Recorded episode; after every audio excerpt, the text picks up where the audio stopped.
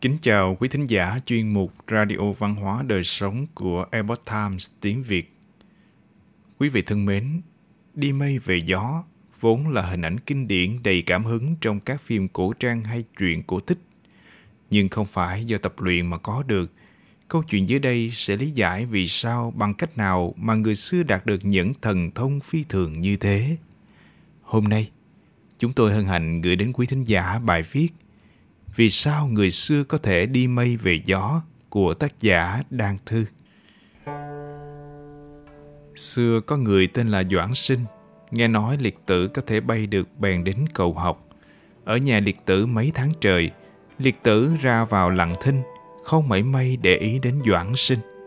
Nhưng lúc liệt tử rảnh rỗi, Doãn Sinh đến bên cầu liệt tử dạy cho mình. Năm lần bảy lượt, liệt tử vẫn chưa bằng lòng. Doãn Sinh vừa thất vọng vừa oán trách, muốn xin về. Liệt tử chẳng nói một lời nào Doãn sinh về đến nhà ngẫm nghĩ vẫn vơ đến vài tháng, trong lòng không sao bỏ được ý định học nghệ, lại quay trở lại nhà liệt tử xin học. Liệt tử hỏi rằng, sao anh đến đây nhiều lần như vậy? Doãn sinh đáp, trước tại Hà đến cầu tiên sinh dạy học, tiên sinh không dạy, lúc đó tại Hà có chút không bằng lòng. Nhưng bây giờ trong lòng tại hạ lại cảm thấy không có gì cả, cho nên đến cầu học.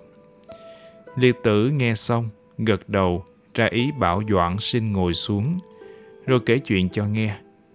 Anh cho rằng việc học đơn giản thế sao? Muốn trong vòng mấy tháng học hết tuyệt kỹ của người khác rồi cuối cùng có thể cưỡi mây đạp gió vi vu khóc chốn chăng? Như vậy há chẳng phải là người ngốc đang nói mê sao? Lúc trước ta cầu học ở thầy ta đâu dám như anh.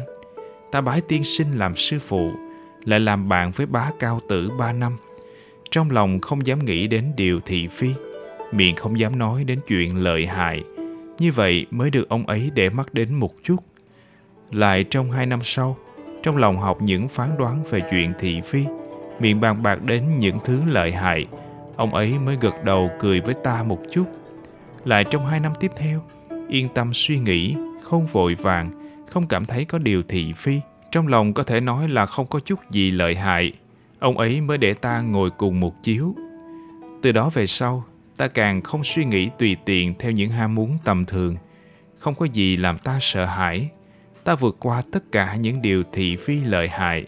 Đến mức ông ấy là thầy hay là bạn của ta, ta cũng không còn biết nữa.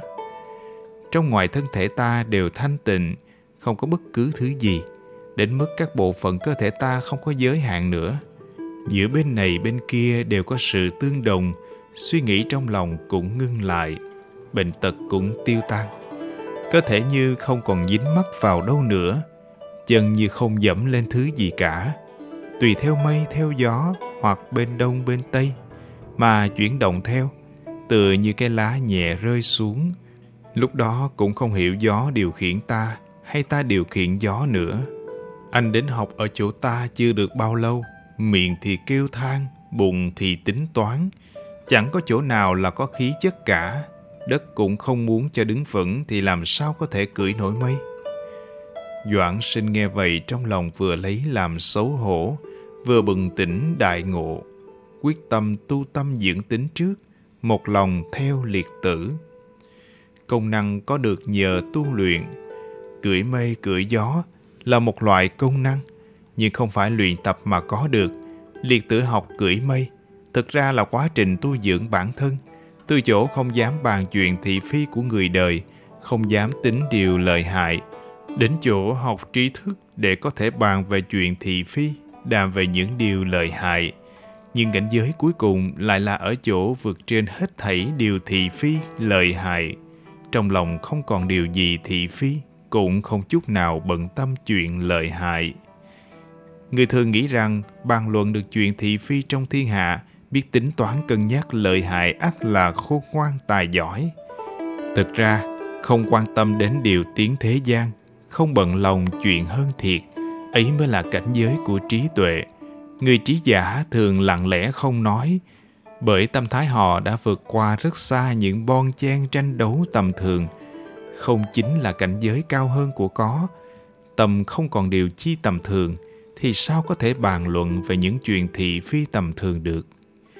Người với tâm thanh tịnh nhường ấy, tấm lòng thoáng đãng rộng mở, tâm không còn chỗ nào vẫn đục, thân không còn chỗ nào không tương thông, thì lẽ nào không bay lên được. Cười mây hay cười gió, rốt cuộc chính là ở tâm kia có buông bỏ được hết những thị phi lợi hại, xả được thảy những oán hận âu lo, tính toán tầm thường, phiền lụy khổ não vì danh, lợi, tình của người đời hay không? Người khiến cho mình đạt đến cảnh giới ấy thì cưỡi mây hay gió có gì là không thể. Doãn sinh ban đầu không hiểu được nguyên lý sâu xa uyên bác ấy, nghĩ rằng đi học nghệ, trong tâm suốt ruột chỉ muốn đạt được công năng. Nào hay, người xưa có câu, vô sở cầu nhi tự đắc, nghĩa là không cầu mà tự nhiên lại đắc được. Làm việc gì cũng nên lấy tấm lòng trong sáng, không tính toán thiệt hơn. Chăm chú duy nhất làm với tâm nguyện thực thi sao cho tốt thì sẽ có được hết thảy những gì đáng được đắc. Công năng thực ra là công có được nhờ tu luyện. Cội rễ của khí công chính là tu luyện. Giai thoại về các thần y trong quá khứ rất nhiều. Thực ra họ đều thông qua tu luyện, lấy tu tâm dưỡng tính làm đầu.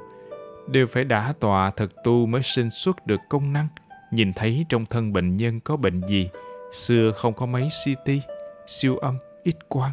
Nhưng Hoa Đà chỉ liếc mắt là biết được trong não Tào Tháo có khối u vì sao ông có công năng siêu phàm ấy là bởi đó là công đắc được thông qua tu luyện. Kẻ tiểu nhân làm mà với tâm vụ lời toan tính sao có thể đạt được mục đích của mình. Đương nhiên cầu thế nào cũng không thể có công năng, bởi đơn giản công năng đó có được là nhờ tu luyện, không tu tâm dưỡng tính thì không nói chuyện cưỡi mây hay cưỡi gió được. Quý thính giả thân mến, Chuyên mục Radio Văn hóa và Đời sống của Epoch Times tiếng Việt đến đây là hết. Để đọc các bài viết khác của chúng tôi, quý vị có thể truy cập vào trang web etviet.com. Cảm ơn quý vị đã lắng nghe, quan tâm và đăng ký kênh. Chào tạm biệt và hẹn gặp lại quý vị trong chương trình lần sau. Kính chúc mọi điều bình an và tốt lành đến quý vị cùng người thân.